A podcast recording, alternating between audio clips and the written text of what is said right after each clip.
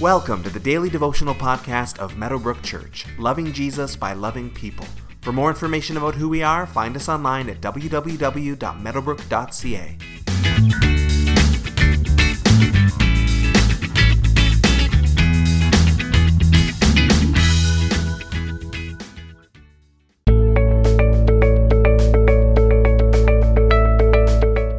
For many of us, alarm clocks serve an important purpose. They, of course, wake us up.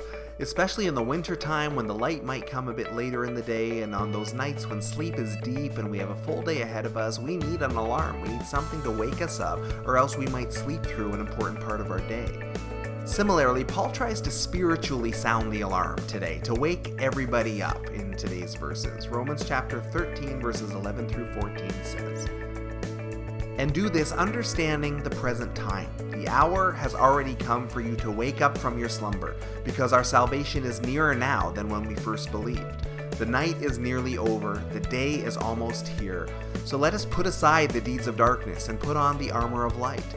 Let us behave decently as in the daytime, not in carousing and drunkenness, not in sexual immorality and debauchery, not in dissension and jealousy. Rather, clothe yourselves with the Lord Jesus Christ, and do not think about how to gratify the desires of the flesh. So, Paul sounds something of an alarm bell here, keeping with a common theme of the teachings of Jesus in the rest of the New Testament. Wake up! Jesus is coming soon. In the Gospels, Jesus often told parables about people being careless about the Master coming back. The theme was always the same.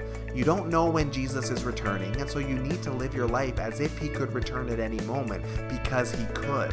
The point of many of these parables is that people will get tired of waiting, they'll get complacent, they'll fall asleep, they'll get lazy, they'll lose their sense of urgency that Jesus is returning.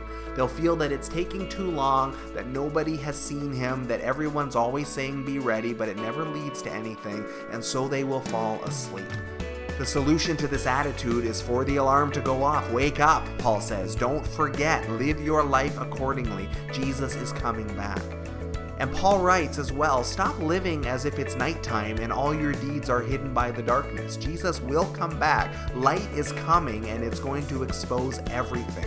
Everything you think, feel, say, and do is going to be laid bare before Him. So live your life in light of this understanding.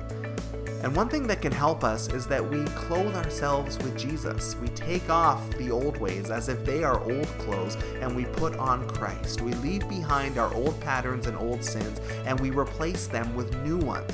We live our lives thinking of how to please Him, not our own sinful desires that still struggle to hold on to us.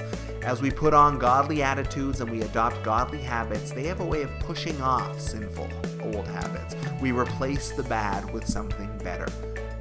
So, today, in light of these verses, is there anything you're hiding in the darkness that needs confessing? Is there any area of your life that needs confronting in light of this call to wake up because Jesus is coming back? Is there anything that needs to be put on today instead of living by old habits, trying to replace them with something new? Take some time to reflect on these things, pray into these things, and then take a step towards acting on these things today.